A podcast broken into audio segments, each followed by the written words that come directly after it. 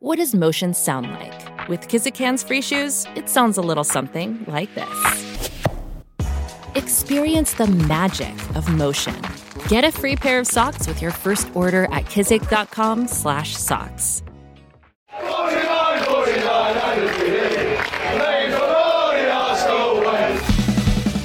Hello and welcome to the Arsenal Way. Back with you guys again for another episode of our Press Box series, show in which I'm joined by one of our colleagues over at Football.London, and I'm very happy to be joined by Kaya Kaynak. How are you, mate? Are you well?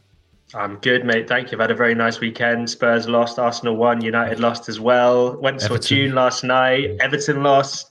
Yeah, perfect weekend from an Arsenal perspective. Amazing stuff. How was Dune? I, I hear good things. It was good. Yeah, it was good. I'm not get, normally you know... someone. Yeah, I don't normally go for all those sci-fi kind of um, movies. It's not really my kind of thing. But yeah, I, I saw it in IMAX. It was long, but it was good. Yeah. Oh, it's one of the. This, this, this seems to be the thing at the moment. Three-hour films is. I, I hope yeah. they don't do that for football matches because ninety minutes. Yeah. You know, they they threatened that whole hundred or what is it? They shorten it and then stop the clock with when it goes out of play. Have you seen these oh proposals? Yeah, it's. Burnley really games take years. no, but they end up changing the game so often that it could actually come into fruition one yeah, day. you never know. You never know. You never know, indeed. But what we do know is that Arsenal battered Aston Villa on Friday, and it was a privilege to, to be at the ground and watch the game. Kaya, give me your reactions to Arsenal's 3 1 win over Aston Villa. Uh, I think it was the best Arsenal played all season. I think it was much better than the Spurs game for the reason that um, the levels were just kept as high um, for a very long time. Spurs, I think, was a good like 10, 15 minute burst. And then within Arsenal didn't really need to play beyond that. The game had been won.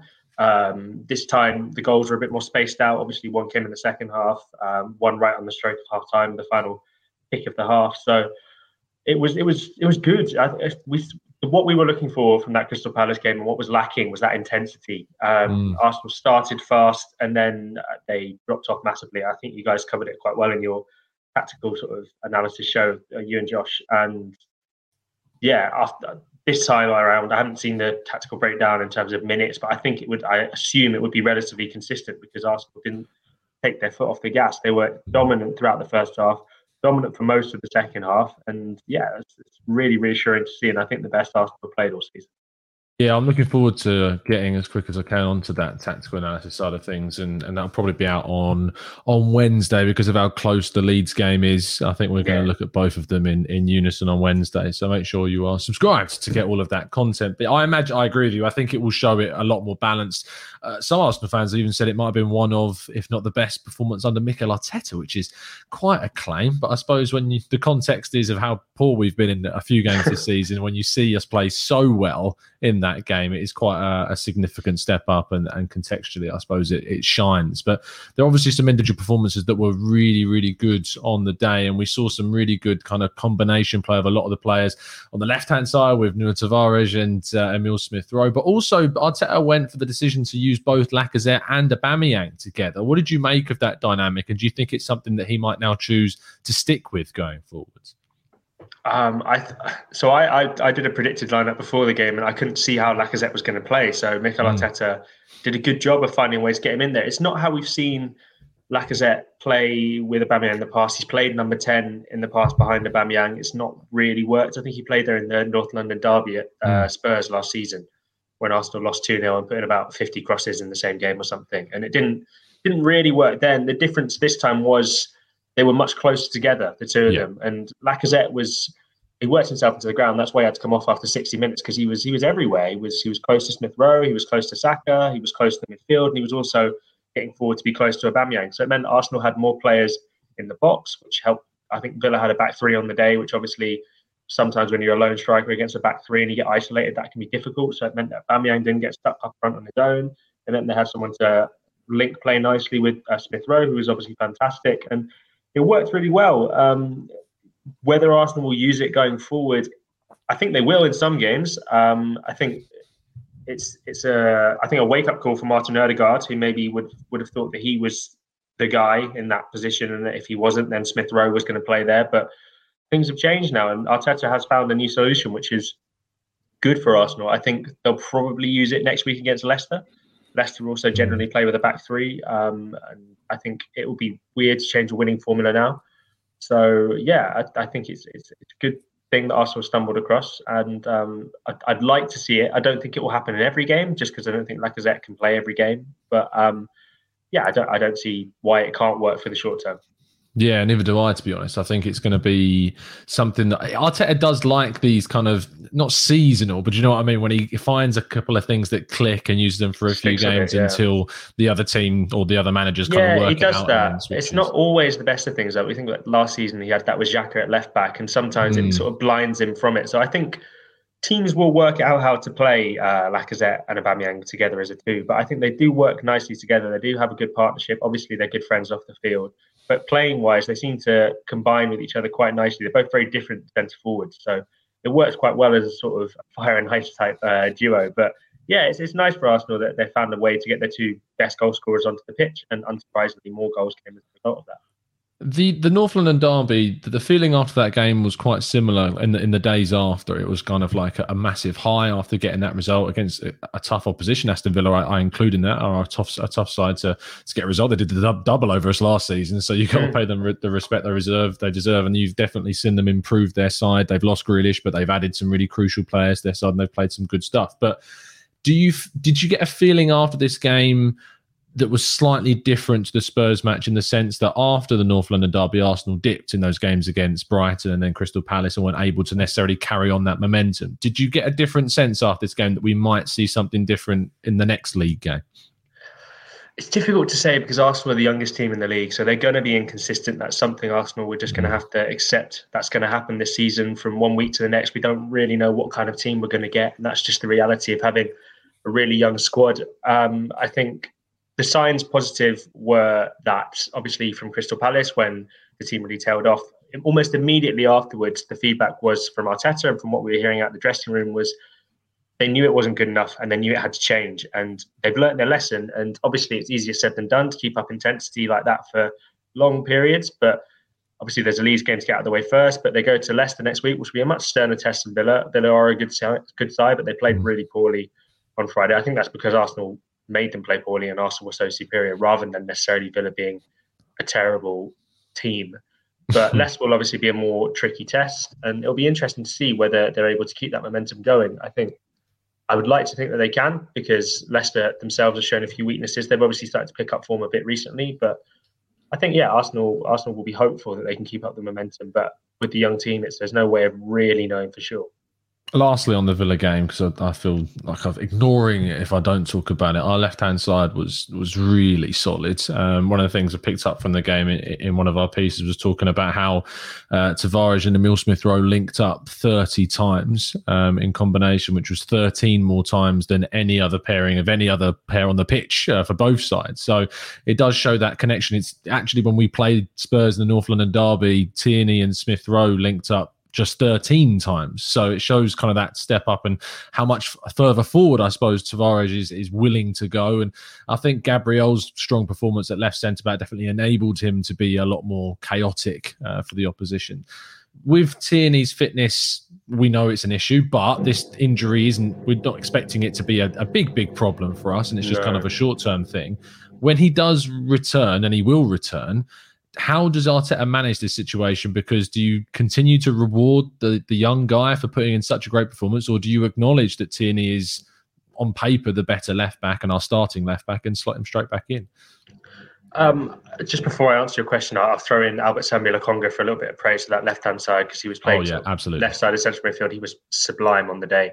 Um, I think Tavares knew what he was coming into when he signed for Arsenal. He knew he wasn't going to be first choice. He knew certainly not immediately, and I think he knows that when Kieran Tierney's fit, nine times out of ten, he's going to end up on the bench, and that's something I think he will have to come to terms with. I don't. I think Tavares was good, but at the same time, I don't think that we can expect him to be like that every single game. I, we've not seen it consistently from him at any stage in his career. He's never had enough games. He was very young when he broke into. Sorry, it was quite recently that he broke into the Benfica side before he came to Arsenal. So um, if I were Mikel Arteta, I would go back to Kieran Tierney just because he's the guy who you're giving a contract extension to. He's the guy who you're talking about making your captain one day. He's also the guy who created more chances from open play than any other player last season. So he's someone who, when he's on his game, he's the most important, one of the most important parts of the Arsenal attack. And I think he's he's capable of the kind of performance we saw Nuno Tavares put in. Maybe not in terms of the amount of shots Tavares put off and the the right-footed sort of crossfield switches that were really nice to watch, but I think it's just a, a, really good thing that Arsenal have two good left backs. They've not had it for a very long time. I think arguably since Monreal and Gibbs, those were two solid left backs. They've not really had a consistently solid duo of left backs since that time. So yeah, now it's good, and I think whatever happens, whatever Mikel Arteta does, him and Edu. I put a tweet out about this actually. I got quite a lot of stick for saying it was an obvious spot, but no, him and Edu deserve not. not on credit. Twitter. Wow, exactly. not on Twitter. Not not agreed on Twitter, but the the feedback I got was that it was an obvious spot. But I think they deserve credit for bringing in Tavares because he is the right profile of player for what Arsenal want to do in terms of the attack. And last season, when Kieran Tierney was out injured, even if it was just something as small as a bruised ankle that kept him out for one or two games, that would have been a full blown crisis for Arsenal. It's, it's not anymore. And the reason for that is excellent recruitment by Arsenal in the summer. And I still have my doubts about Nuno Tavares. I think he does everything at 100 miles an hour, which is great to watch, but also quite scary. Just because I think there will be times where he's caught out of position defensively, and I, I saw that a bit in a couple of his Carabao Cup cameos or performances this season. So mm. I wouldn't start him ahead of Kieran Tierney just yet. He'll probably start against Leeds Tavares, so we'll see if he's able to keep up the performance there. If he is, mm. then maybe he's in with a shout for Leicester, but I'd still have Tierney as my first choice. Fair play. Um, speaking of Leeds and the changes that will be made, are you expecting big changes? I mean, against Wimbledon, we saw quite a strong squad in that game, and Arteta has spoken about wanting to keep the momentum and and kind of keep that those winning runs going, the unbeaten run going. More importantly, but there are a lot of players in this squad that aren't playing much at all right now, and you you do need to try and find that balance, and it's incredibly difficult. So, how do you see him tackle it in this game and team selection? I think we will see big changes. I think um, he mentioned before uh, the Villa game that there were a few players who were sort of on the verge of being injured. So that will come into it. I'm expecting Bernd Leno to come back. I'm expecting a completely changed back four, except for Tavares, who we mentioned. Um, expecting changes in the midfield. I think Maitland Niles and El Elneny will come in for Lokonga and Partey. I don't think we'll see Smith Rowe play. I'd be surprised if we saw Saka play. I'd be surprised if we saw Aubameyang play. Mm. Maybe Lacazette will play, but I think now that he's sort of established himself as a member of the first team. I can't see it. So I would expect as many as nine, ten changes for that mm. Leeds game. I think Odegaard be, might come back in as well. Yeah, Odegaard could yeah. come back in. Pepe could come back in. Players like that. So it wouldn't be a weak side by any means. Mm. I think Arsenal have a really strong squad. So that's where it comes into its own, and they're they're capable of competing on two and three fronts in the future. So yeah, I think those players need games, and Mikel Arteta knows he's going to have to call on them at any minute. Someone like Tavares, someone like Lokonga, they wouldn't have been expecting to play as much as they have done, but they're playing yeah. a fair amount. So those guys need to be kept sharp and they need to be ready. So games like the ones against Leeds, especially for keeping morale high around the place, are going to be crucial if Mikel Arteta wants to sustain a long-term challenge this season. Thank you. The same questions kind of arise about the League Cup game that were there for Wimbledon, even though the level of opposition is much bigger. And there's always excitement around the opportunity for fans to see players that they've not yet seen that yet that are coming through the youth ranks. And because Arsenal's under 23 squads, as you know from visiting London Colney and speaking to head of academy Per Mertesacker, which is a video that's doing really well on the channel. So if you have um, not checked it out already, please do go watch uh, Kaya's chat with with Per. It goes into lots of detail about what's going on, and uh, it's got a lot of good feedback feedback so far as well. So congrats on that video. It was very good. Thanks. Um, thanks. in regards to kind of where you see the possibility of more young players like Patino is a big name that comes up. Salah, of course, is doing really well for the for the under 23s, and people are getting excited about him. You've got some younger players in the defence, and Flo Balogun, who hasn't got any opportunities really, bar the start of the season when everyone was injured or ill, he hasn't really had that chance so far. So, do you see any of those young kids getting a chance in this game? Um, Salah, no. I think he's not quite there yet in terms of um, players that we've seen really impressed. Maybe on the bench, but I don't think he'll play. I think ahead of him in the pecking order is Charlie Patino, who Mikel Arteta said was close, but I'd be surprised if he started just because he plays defensive midfield or deep line midfield, leads press really high. So that would be quite the baptism of fire, sorry, to throw him into for his first ever senior appearance. I think if you're a midfielder, a game like Leeds is really tough. Uh, you need mm. to be solid on the ball and you need to be able to bounce back when you make mistakes because it's going to happen. And I don't know if there's anything at under 23 level which is quite like the kind of press that Leeds are going to provide, even if it's a much changed Leeds side for a Carabao Cup game. And Leeds have got lots of injuries. Marcelo Bielsa only has one way of playing, so I would be surprised if Arteta threw them into such a sort of difficult test. Flo Balogun, I think, could get a chance. I, I would I'd be disappointed if he doesn't get the opportunity. I'd, I'd be quite disappointed actually if Eddie and Nketiah plays ahead of him. Um, Eddie is a guy who he scored a lovely goal in the last round, mm. but he's not going to be here for the long term. And Flo Balogun is. I think Flo Balogun needs the chance to put himself in the shop window for a move in January, uh, a loan move in January. Mm. And I think tomorrow's game would be the perfect chance for that. The Leeds game would be the perfect chance for that. So no Lacazette probably, no Aubameyang probably. Seems like the perfect chance to play Flo Balogun up front against a Leeds defence, which is going to be carrying a lot of injuries. And yeah, hopefully he'd be able to take advantage and score some goals in a really important match for us. Uh, King says, "Big up Tom and Kaya. Uh, would you keep the same back four as we played against Crystal Palace, um, uh, and of course the one we used against Aston Villa too, so that they can get even more game time? And should Balogun and Martinelli start? I know you touched upon Balogun briefly, but Martinelli and that back four. You said earlier that you would probably make a lot of changes, bar Tavares. So would yeah. you would you make those changes? And Martinelli, how do you see him fitting into the game?"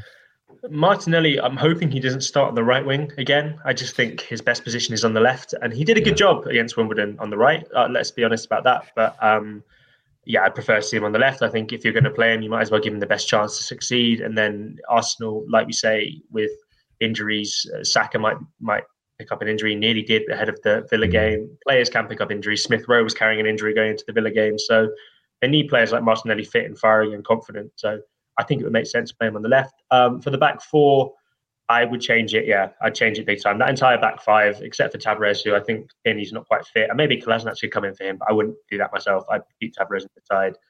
Um, yeah, just because I think Rob Holding these games, Pablo Marí these games, um, Calum Chambers or Cedric, whoever he goes for it right back, they need games. Same for Bernd Leno. So yeah, you've got to make changes and you've got to have centre back sharp because uh, central defence is a position where I think it's quite important to be as sort of match ready as possible, just because you need to be so switched on all the time. So, yeah, Rob Holding and Pablo Marí would be my defensive pairing for that Leeds game.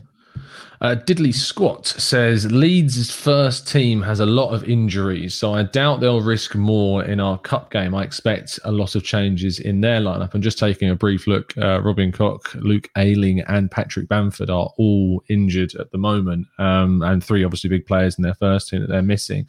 Do you think Bielsa, considering kind of their the, the issues they're having in form in the league, will look at it either in the sense that this is a chance to kind of get an upturn in form and to get a bit of a springboard forwards, or do you think he sees the Premier League game at the weekend as a much more of a big priority and will make wholesale changes too?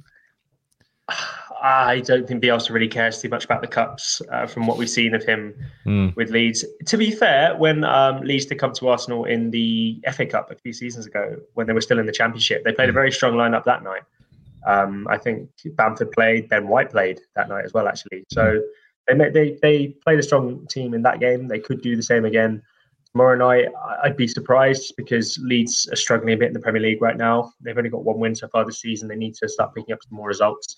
So I'd be surprised, with, especially with those amount of injuries. No, uh, no Robin Koch, uh, no uh, Ayling, no Bamford. Players like that. It's gonna be really hard without them. So yeah, I think they need to probably rest some players. But Bielsa's he's he he's a man unto his own sort of. I don't know what the word I'm looking for is. He doesn't really play by anyone else's rules. He'll do whatever he, he wants. So he's enigmatic. Maybe, he yeah, enigmatic, enigmatic. So we might not think it's the straight, the right thing to do, but you know, who knows with Marcelo Bielsa, anything could happen with that league. Absolutely, absolutely. Just looking at their side that they used against Fulham, they drew nil nil and uh, and won on penalties against Fulham. Uh, Roberts played up top with Rodrigo, Klich, Shackleton, Summerville, uh, and Dan James played. Uh, Junior Firpo at left back, who's barely, I mean, we barely heard anything about Junior Firpo since he arrived from Barcelona this season whatsoever. Dallas Cresswell, Kalvin Phillips played in a defensive role, and, and Meslier was still in goal, despite them having, of course, a backup keeper in in their in their midst. But uh, it is unpredictable. Bielsa was, is. Yeah, really I mean that's quite yeah. a strong lineup for Leeds. I've mm. got um, a mate who's a, a, big Leeds fan, so I, I get uh, a lot of a lot of stuff about Leeds coming through. He's going to a lot of moaning game, at so. the moment. I imagine a lot of moaning. No, he's actually very positive. I mean, I think yeah. they're all quite um, understanding about the fact of how many injuries they've got, and they're all very grateful in Marcelo Bielsa. So I think, yeah, that that Leeds team is quite a strong Leeds team from what I from what I hear of those names. So I maybe maybe I was wrong. Maybe they'll play a stronger side than I was expecting.